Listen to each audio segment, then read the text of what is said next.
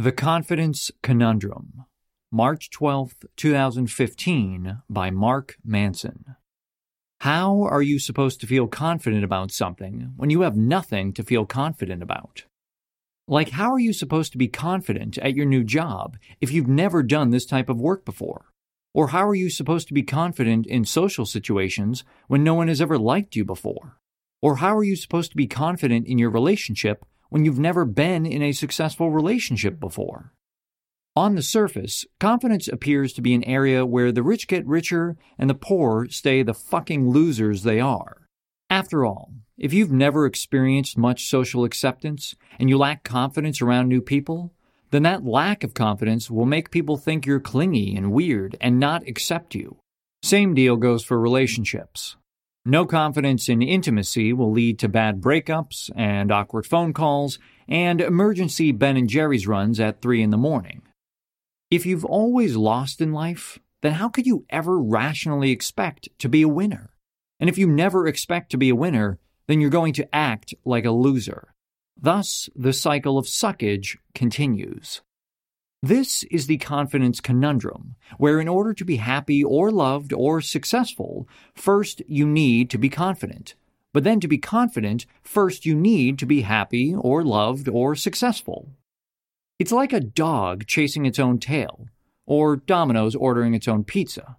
You can spend a lot of time cuticle gazing, trying to mentally sort everything out, but just like with your lack of confidence, you're likely to end up right back where you started.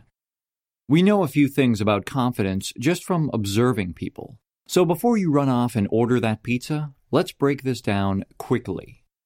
Number one, just because somebody has something, tons of friends, a million dollars, a bitchin' beach body, doesn't necessarily mean that this person is confident in it. There are tycoons who totally lack confidence in their own wealth models who lack confidence in their looks, and celebrities who lack confidence in their own popularity. So I think the first thing we can establish is that confidence is not necessarily linked to any external marker. Rather, our confidence is rooted in our perception of ourselves regardless of any tangible external reality. Number two, because our confidence is not necessarily linked to any external tangible measurement, we can conclude that improving the external tangible aspects of our lives won't necessarily build confidence. Chances are that if you've lived more than a couple decades, you've experienced this in some form or another.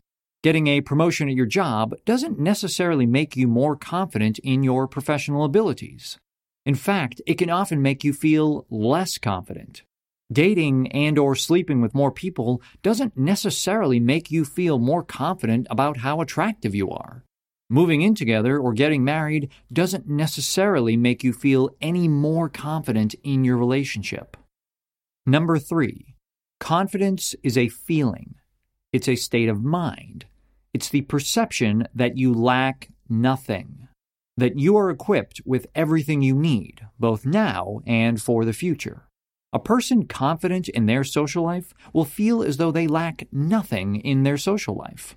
A person with no confidence in their social life believes that they lack the prerequisite coolness to be invited to everyone's pizza party. It's this perception of lacking something that drives their needy, clingy, and or bitchy behavior.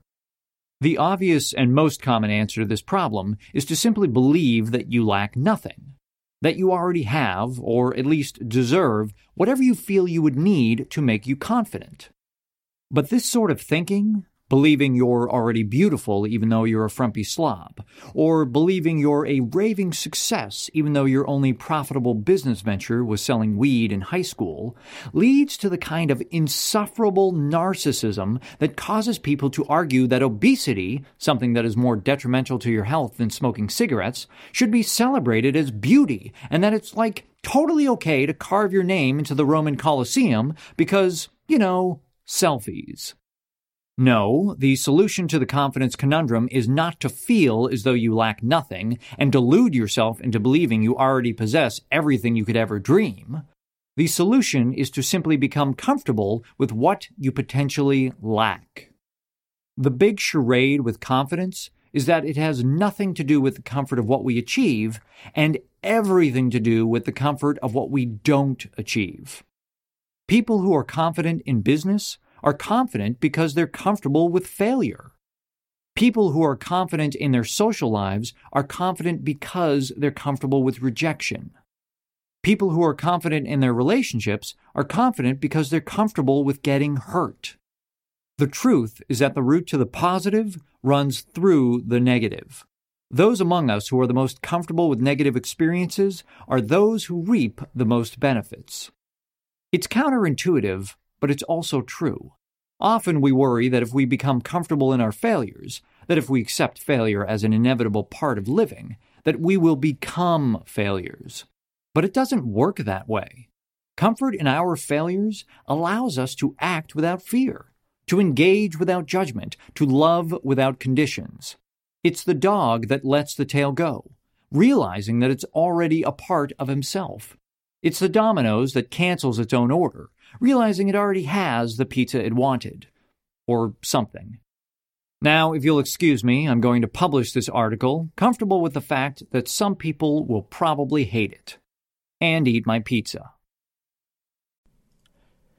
Do you know who you really are?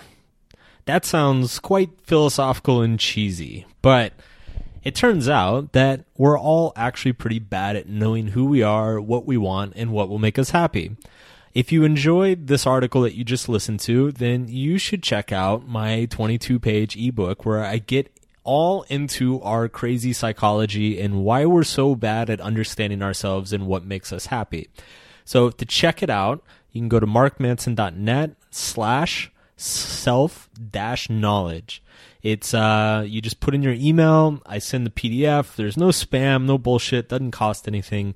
Uh, it's just a way to get more cool content to you um, if you want to learn more. So go check it out, markmanson.net slash self dash knowledge.